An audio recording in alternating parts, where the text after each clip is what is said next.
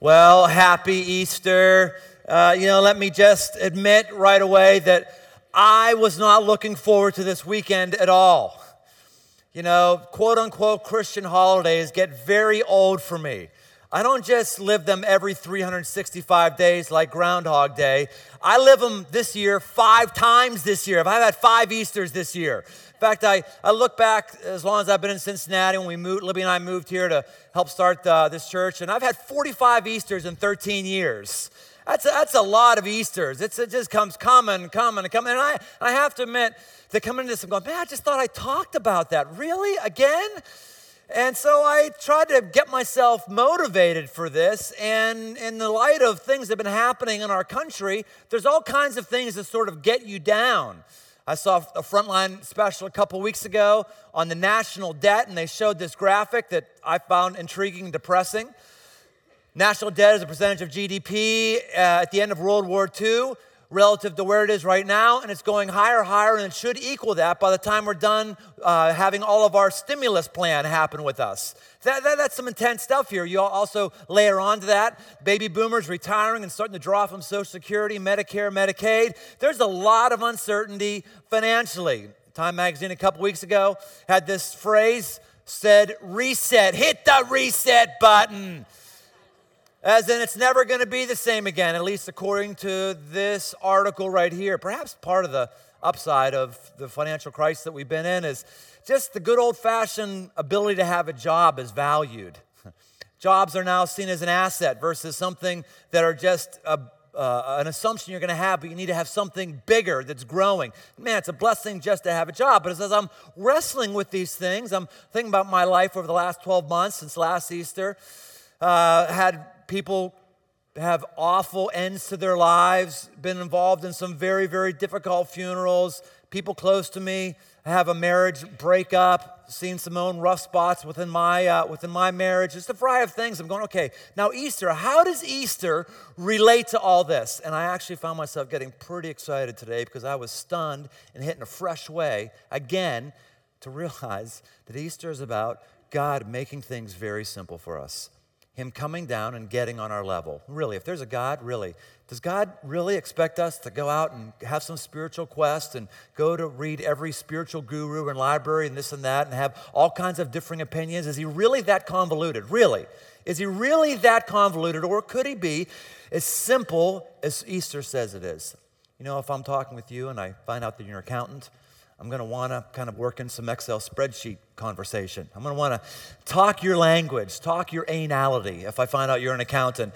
If, um, if I'm interact with somebody who likes athletics, I'm going to talk athletics. I'm going to kind of play the jock side of me a little bit. When I'm interacting with kids, you know, what do you do? You get down on their level. You want to relate with them. You look in their eyes. God, the story of Easter, is that He came down and got on our level. He wanted to dummy proof it. He took on flesh, came as a person, lived a sinless life, died a death that rebellious people like I deserve. And then just to prove it, he conquered death. He actually walked through death. Now, as I'm revisiting this stuff, some of this is old, some of this is new, some of this is transformative. I want to walk through a process I went through myself this last week. Because as we're looking at the resurrection story, the literal and historic resurrection of Jesus, we need to say, can we rely on anything that we see in the Bible as actually true to history? Maybe I don't believe it, maybe Jesus was wrong, but how confident can I be that he actually said it? Because really, we have no original manuscripts. We don't. In fact, we have no original manuscripts of anything that is ancient. All we have is copies that were then created after oral transmission took place. Um, you know, they, they would talk about things and eventually somebody would write them down. This is the way it was with everybody in the ancient world. And you compare how Jesus' writings and his teachings were preserved through manuscripts, it's pretty impressive. Here's a little graph that I looked at a few weeks ago and look at again. Plato, Aristotle, Homer, and the Gospels Matthew, Mark, Luke, and John, the four authorized biographies of Jesus as found in the New Testament portion of the Bible. You can see that we don't have any, any original copies of any of these people. But the earliest copy you have, and the more copies, the better. In fact, you would rather, you would rather have multiple copies than only one original. Because if you only had one original, you couldn't be certain whether or not that was an original. But when you have multiple, you can compare and contrast. So look at this. Plato, time span between the earliest copy and when he actually wrote, 1200 years, seven copies. Aristotle, 1400 years, 49 copies. Homer, the Iliad, 500 years and 643 copies. The Gospels, 75 year time span, 5,500 copies, and they are 99.5% in agreement on everything. Nobody goes around wondering whether or not Plato existed. You don't see any PBS specials on that, do you? No one goes around wondering whether or not Aristotle, we can be confident that we know what he taught. Nobody reads the Iliad and says, Yeah, but really, that's really not what happened. We take it at face value. Yet when it comes to the works that talk about Jesus, we check our brain at the door, we leave all of historical studies behind, and we think that we don't have enough. Man, 5,500 copies, that's crazy. Utterly crazy, unprecedented documentary evidence as we read this today to realize what actually is here is actually what they talked about. Maybe we don't believe it, but it's actually here. Not only that, as we read the Bible, and we'll look at today, we're going to find that there is brutal honesty in the manuscripts. Brutal honesty in these manuscripts. Details that simply don't make sense. Details you think, why would you put that in there if you're trying to convince me of a certain spirituality? Why would you say that? That doesn't make sense. You see, the Bible's not concerned of making an ironclad case that makes it that these people were smart. Actually, we see the people who are close with Jesus oftentimes looking like buffoons and simpletons. Uh, we really do. They, they just have problems. Now, as we look at all this today, I want us to ask ourselves, why are we here on earth? What, what is our purpose? What's the point of life? You ever wonder that? Is the point of life just to endure through another recession? I was reading Bobos in Paradise a while ago. Very stupid name of a book, but actually a very interesting book. And in this book, Bobos in Paradise, they talk about how um, we're all looking for meaning in our work. And they quote John Seely Brown, who was the chief scientist of Xerox, and also the head of the Palo Alto Research Center, which is you know, arguably the, the most cutting edge group of people that's defined technology in America. And they quote him as something all of us aspire to in our own normal day to day lives. He says that the job today is not just to make money, but to make meaning. That's what we want today. We don't want to just produce widgets. I want to know, as I do this widget, is it helping anybody in South Africa? We don't want to just have a teaching job. We want to know, is it meaningful? Is anybody changing? We want to know, is there something substantive about my life? And what we learn from Easter is yes, your life is of such substance that you are included in a grand narrative of the greatest thing that's ever happened in the history of the world.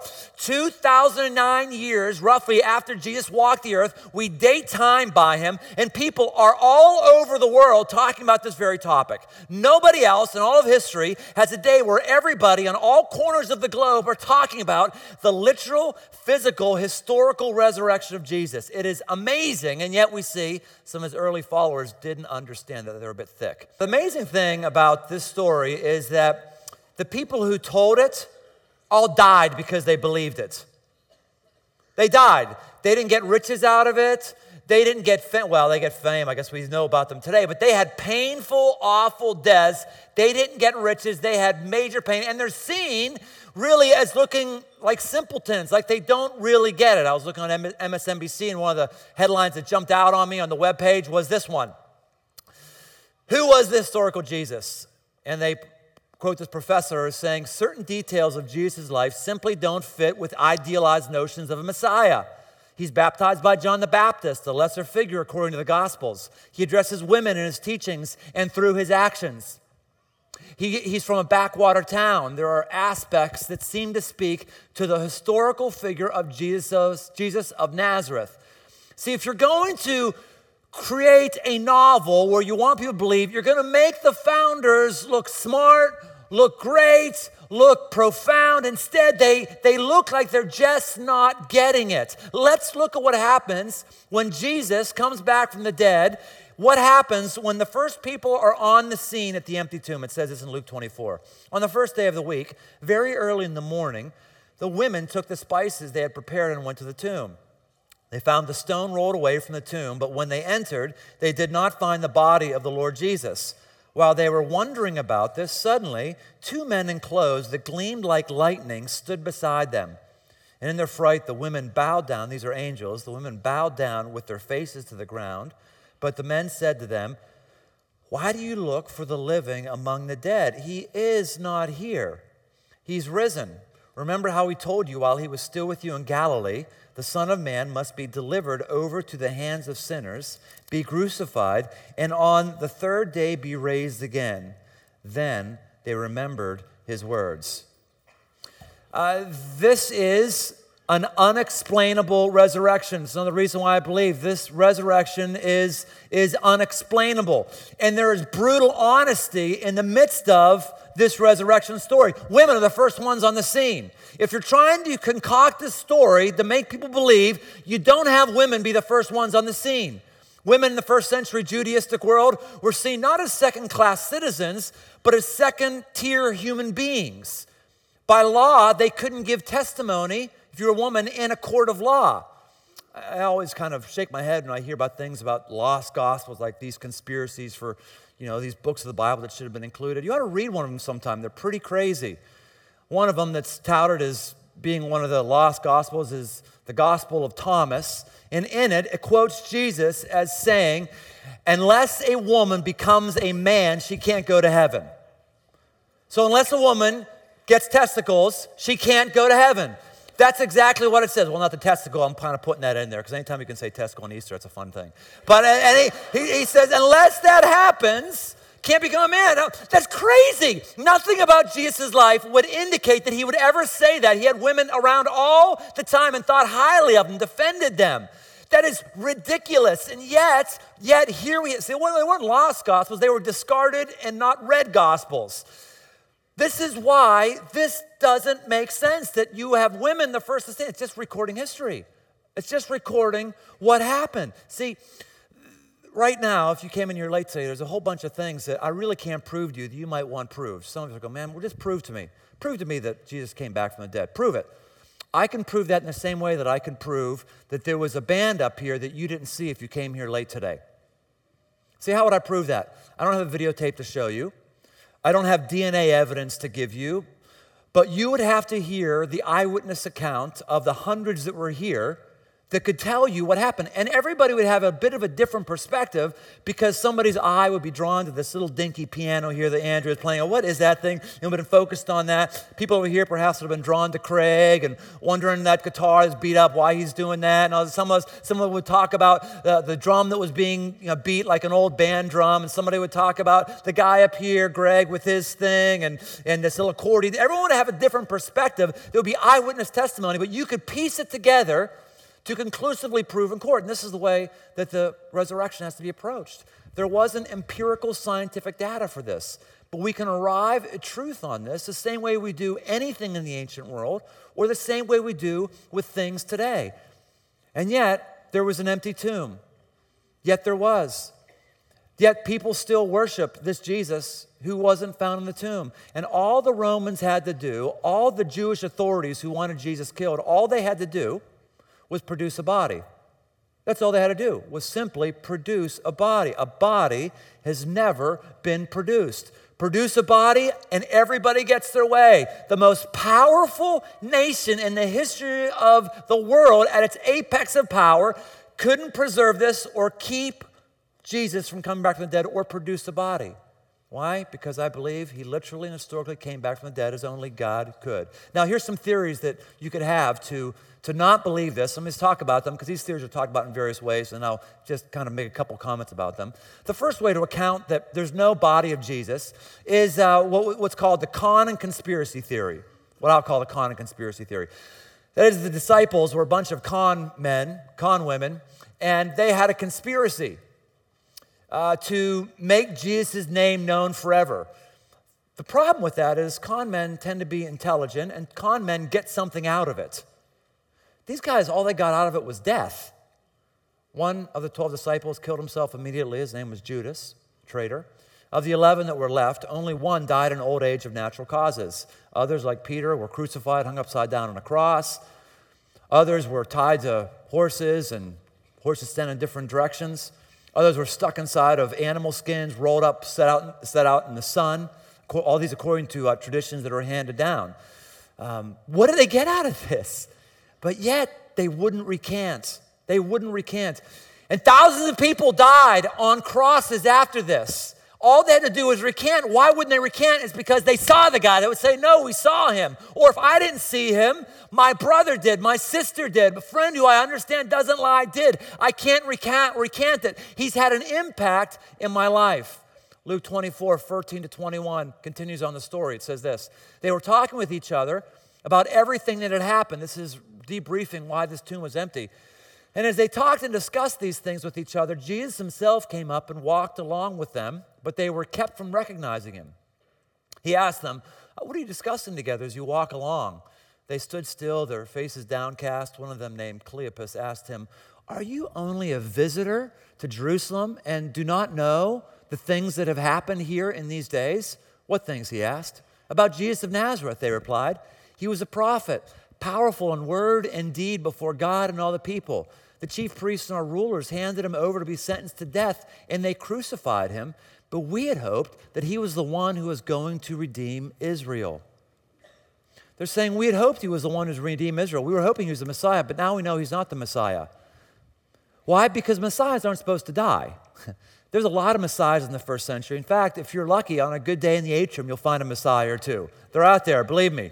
Crazy people coming around here every once in a while. But as soon as you die, it shows that you're not the Messiah. You're not from God because you are mortal.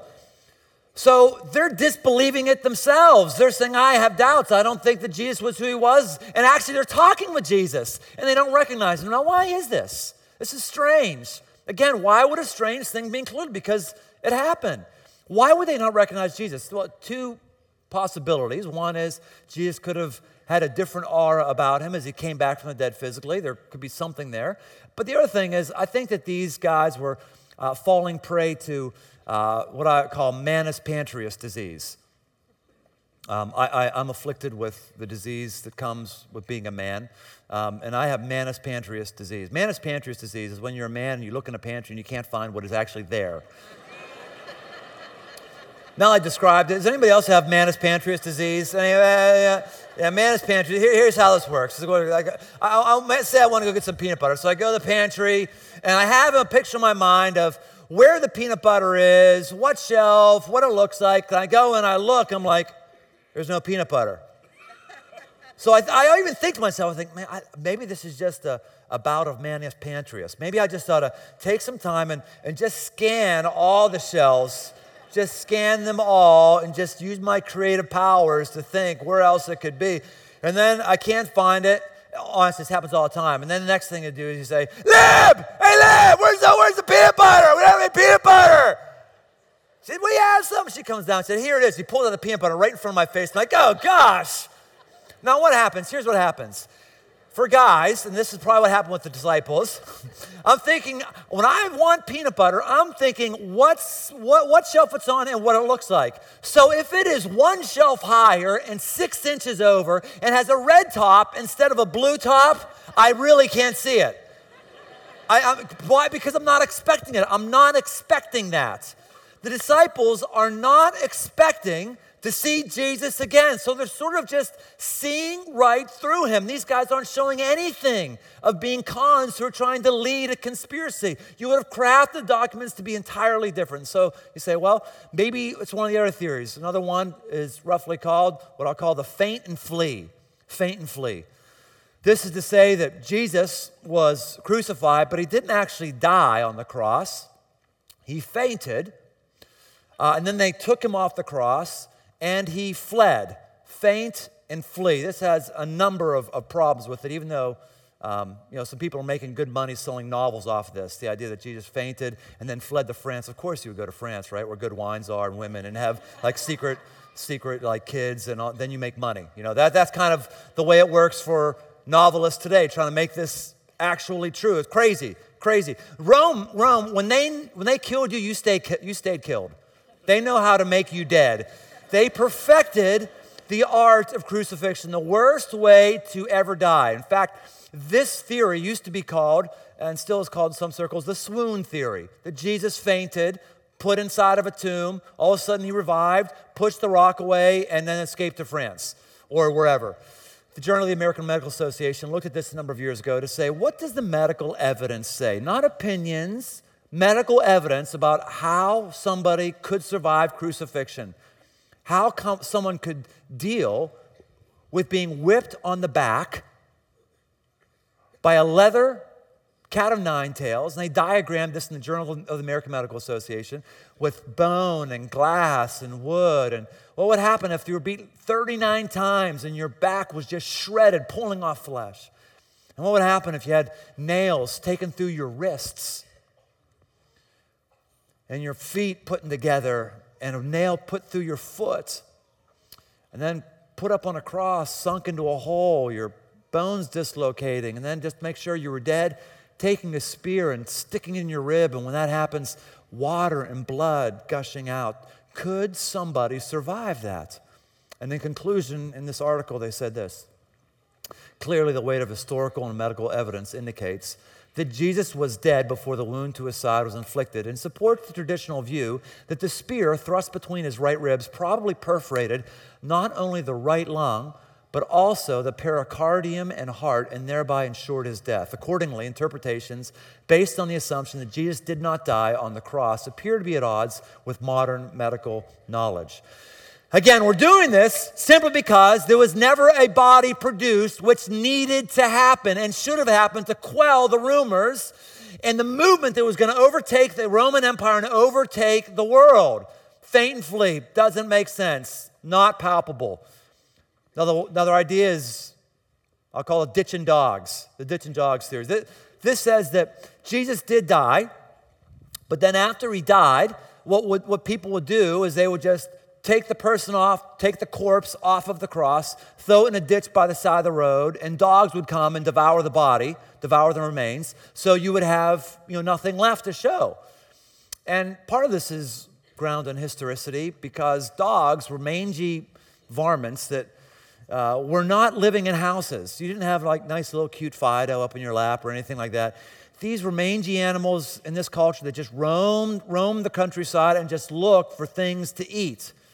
The problem with it is in believing that the Romans would cast down a body just in the side of the road. First of all, they're coming into and out of their great city. They would crucify people right outside the gates as a, as a deterrent to crime so they could see what they were getting into when they came into a city that they were occupying and when they were leaving. Not only that, but this is holy land. This is holy land. This is the Jews' holy land. To put a body and allow it to be out in the open, rotting, is completely against everything we know about the, the setting of that day. The first century, Josephus was a history, uh, a Jewish historian in the first century. He has a bunch of things that we can read today. He wasn't a Christ follower, but nonetheless, he gives a lot of insights into how the culture operated in the first century. And he is quoted in one of his writings as saying this We must furnish fire, water, and food to all who ask for them, point out the road, not leave a corpse unburied, and show consideration even to declared enemies. Not leave a corpse unburied. Why, why is that? There's a lot of things that we do today that we don't realize has biblical roots. You know, we bury people and we say things like ashes to ashes, dust to dust. That's biblical imagery that a lot of us don't have the understanding of. I'm not going to go into that right now. But some of the things that we do as cultural things are rooted in the Bible, but we've lost the meaning. So when we put somebody in the grave, um, and again, I've had a couple of these this last year that have been very difficult for me. As we put somebody in the grave, and I officiated at a service like that, people refer to this as a um, you know, final resting place. It's sort of serene. Yes, it is in, in, our cultural understandings. But we've been burying people for a long time, and it started back in, uh, in, in, the Jewish world, coming out of the scriptures. And it wasn't at all for final resting place. It wasn't for, uh, for sanitiz- sanitiz- sanitization purposes to keep rotting things away. It was because the Jews could not have anything rotting on the land which was holy so as to defile the land. The land was seen as holy, specifically the Holy Land, Jerusalem. And anything that was rotting or carcass was seen as defiling the land, so they would bury it. That's why Josephus says, even our enemies we bury, not because we want to honor their memory, but because we want to honor the land and put them in the ground. It's why there's records of priests going out to battles that Romans were in and actually burying Roman officers as their priestly duty, not because they want to respect them, but because even these mortal enemies of theirs, they need to be put under the ground so as to preserve the integrity of the ground. So to think, to think that a Jew, Jesus, a Jew, Jesus, would be allowed to be cast on the side of the road and rotting outside of the holy city in the Holy Land. And the Jews, I'll take it, it's ridiculous. Knowing that we have Joseph of Arimathea who gives the tomb, who in all likelihood is not a rich benefactor, but in all likelihood, on the council, on the Jerusalem council that had a hand in making sure that Jesus was done away with, and as his responsibility would have been, providing a place for burial ditches and dogs makes no sense at all in the cultural context that we know for sure of that time. What's that leave me with? A bunch of other little ones I can look at. These are the most popular and perhaps most plausible. It comes down to, man, could it really be that God wanted to dummy proof this thing and say, I want to make sure you get me? When you look at Jesus, you know me. When you understand what my character is, I'm going to paint it for you in a form you understand in a language you can appreciate. And not only that, I'm to come and I'm to live perfectly. I'm to love you and I'm to die for you. I'm to die for all of your gossip, all of your sin, all of your greed, all, all of, all of the, your sexual your sexual hangups, your things that you've done that you wish you could forget, the things you've done that hurt people there needs to be justice for. It. I'm actually going to take the hit for that because that's how loving I am while satisfying justice. And just to show you that I'm powerful, death's not going to conquer me. I believe that Jesus was God, and this is the most glorious thing that ever happened. God and glory. God actually suspended the natural laws. I know this is crazy. Of course, this would take a miracle. That's why miracles happen very rarely, but God can suspend the natural way of things. That Jesus, if he was God, as I believe he was, literally and historically came back from the dead. People saw him and gave their life for this. And we can examine this and we can see this today. Other legal minds have examined this and said, well, what if you tried this in a court of law? Legal minds such as Simon Greenleaf, who was one of the founders of the Harvard uh, School of Law and actually still is an authority on what is admissible to courts. People like uh, Sir Lionel Luckhoo, who is, according to the Guinness Book of World Records, the most successful attorney in the history of the world. He had 245 successful, successive court cases, 245. He was knighted by Queen Elizabeth II twice. He was also ambassador to numerous countries because he was thought of so highly. And he came to a spiritual crisis in his life and said, If this is true, that Jesus actually came back from the dead, that changes everything about my life. It gives me meaning, it gives me something to live for, it gives me forgiveness, it gives me a whole new set of lenses to look at. And this is the defining thing in all of human history I need to get underneath this. And so he examined it from a lawyer, truth finding perspective. And here's what he said I say unequivocally, the evidence for the resurrection of Jesus Christ is so overwhelming that it compels acceptance by proof, which leaves absolutely no room for doubt.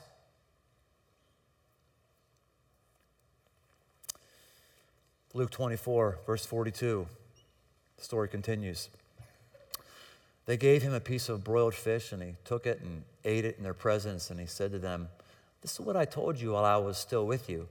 Everything must be fulfilled that is written about me in the law of Moses, the prophets, in the Psalms.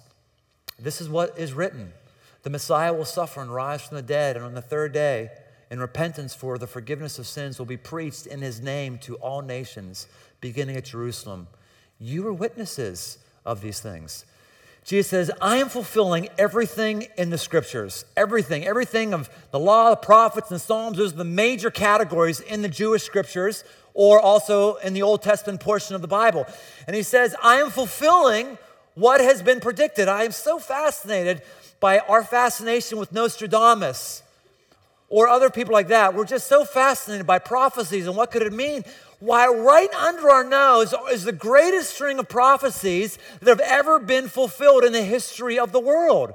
See, there were prophecies about what the Messiah was to look like. One of the prophecies actually said he would come into the temple. The temple was destroyed in 70 AD. So the Messiah had to have come before 70 AD, can't come again. There are dozens of prophecies that are written hundreds and even a thousand years before Jesus ever walked the earth, and he fulfills all of them. I can't tell you the exact number because when I say dozens, some people say, well, that's not really a prophecy, that's sort of a saying. But there are a bunch, bunch, bunch, bunch. I'll read you one little section of one of these prophecies. It comes from King David's pen, Psalm 22. It says this. I am poured out like water, and all my bones are out of joints. My heart has turned to wax, it's melted within me. My mouth is dried up like a potsherd, and my tongue sticks to the roof of my mouth. You lay me in the dust of death. Dogs surround me. Pack of villains encircles me. If they pierce my hands and my feet, they pierce my hands and my feet. All my bones are on display. People stare and gloat over me. They divide my clothes among them and cast lots for my garment. Now, this is just a scene from the crucifixion. There's other prophecies about being born in Bethlehem where he was. There's other prophecies about things that he did and said, amazing things. This is just a scene from the, resurre- from the crucifixion. And here's the amazing thing it's defining and describing crucifixion, no question, but piercing hands and feet. Crucifixion wasn't even invented when this was in the Bible. Crucifixion was invented for hundreds of years after when David was talking about this. The Romans had not come on the scene and invented crucifixion yet. And yet, it's detailed exactly how Jesus was to die, even down to gambling for his garments, gambling for possessions at the foot of the cross. This is crazy. I know a guy who uh, used to work for the Chicago Tribune. His name is uh, Lee Strobel, has written some books. And he said, if I just applied my abilities to decide facts, how could I know that these prophecies line up to Jesus? What's the likelihood that anybody else could have, uh, could have done these prophecies? And he went out and he got a team of mathematicians to look at the mathematical probability of any one person fulfilling just eight, forget dozens, just eight, any one person fulfilling eight of the prophecies where to be born, how to die, the kind of family, the, the resurrection, just on and on, eight of them. And he found the, the chances that one person could fulfill just eight of these Old Testament prophecies was 1 in 10 to the 17th power. That is 1 in 10 with 17 zeros on the other end of it. Don't go to Argosy on those, on those odds. You know, one, 1 in 10 to the 17th power. What's that look like? It would look like if I had a little tile here, inch and a half by an inch and a half tile. Seen those? Maybe those kind of tiles are on a lot of your bathroom floors. Let's say if I were to take that tile, and I would tile this entire stage. In fact, I would tile the entire floor in this first level, the entire floor in the second level, entire floor in the third level go out into the uh, out into the atrium. I tile the whole atrium, the parking lot. I'd actually go down Madison Road. I'd head over and tile all of Oakley. I'd head into Hyde Park, tile all of Hyde Park. Of course, the tile wouldn't be good enough for there. It'd have to be ripped up again. But let's say I just did it all in Hyde Park anyway. I went off.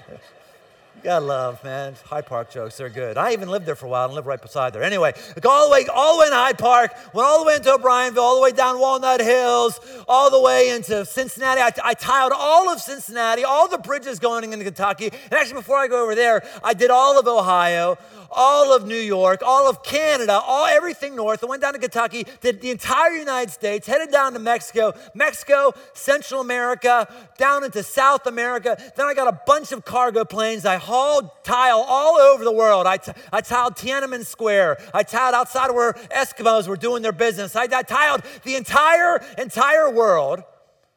And then I came to you and said, on one tile, on one tile, I put a red dot on the bottom of one tile. And I'm to give you unlimited credit card for fossil fuels. And I'm to let you travel all over the world, everywhere. Go, go, go. But here's the catch I'm only to let you bend down and pick up one tile. The chance that that one tile would have that red dot is the same chance that eight prophecies were fulfilled by one guy. And Jesus fulfilled dozens, dozens. They were all there, all there, all learned. And yet the disciples didn't see it. And then all of a sudden they saw it. Stuff dropped away. Last week, as I started getting excited about Easter, I'm revisiting this stuff, learning new things. I'm like, oh, this is amazing. It's amazing. This gives me my life. This gives me hope for all of my difficulties. And even if my problems, your problems, don't get solved inside of 70 years, there is eternal hope. Jesus, God, conquers and will conquer everything that is not right in your life and in this world. He never gets ultimately defeated. And I'm getting fired up about this. And I went to a guy I play basketball with. I said, hey, man, um, Always feel uncomfortable when you do this. You're like, you know, um, I don't know if you're going to church anywhere this weekend, but you know, you want to uh, come to Crossroads this weekend? And there's some guy who was sitting or standing close to me. Said, "Church, that you one of those television preachers?" You know, as if like I'm inviting somebody to hear this because I'm, there's something in it for me. You know, I'm like, no, no, never been on television, never plan on being in television, nor do I plan on wearing a white belt and eyeliner. No, I'm never, not planning on being a, you know, being some television. But that's a thought. Like, this is just like some convenient thing that you want other people to believe. No, I, I, I want you to have meaning. I think this is the greatest thing that's ever happened in the history of the world. It's when God broke into this world and changed everything, changed it all. And when they look back on these interactions with Jesus, when they finally come to their spiritual senses, in Luke 24, verse 32, they say, Were not our hearts burning within us while he talked with us on the road and opened the scriptures to us? Gosh, our hearts are burning. Maybe right now, your hearts are burning. Maybe your heart is. You're thinking, gosh, could this be true? Could this be the way out of my hopelessness? Could be the, this be the way to understand God and to give me hope that transcends all of my problems? If your heart's burning within you or there's something going on, it may be that God has slowed you down to a point where you are willing to receive Him as Savior, receive Him as Messiah, receive Him as God. See, the problem is our lives are so frenetic. We have so many pains and so many things to be stressed about that we never slow down to look at the eternal realities of the greatest thing that happened in human history. And God, that's what I'm thankful right now. I'm thanking that you have slowed us down. And I'm praying that you slow us down even more to see and receive. Help us go from this world to seeing the world the way it was meant to be.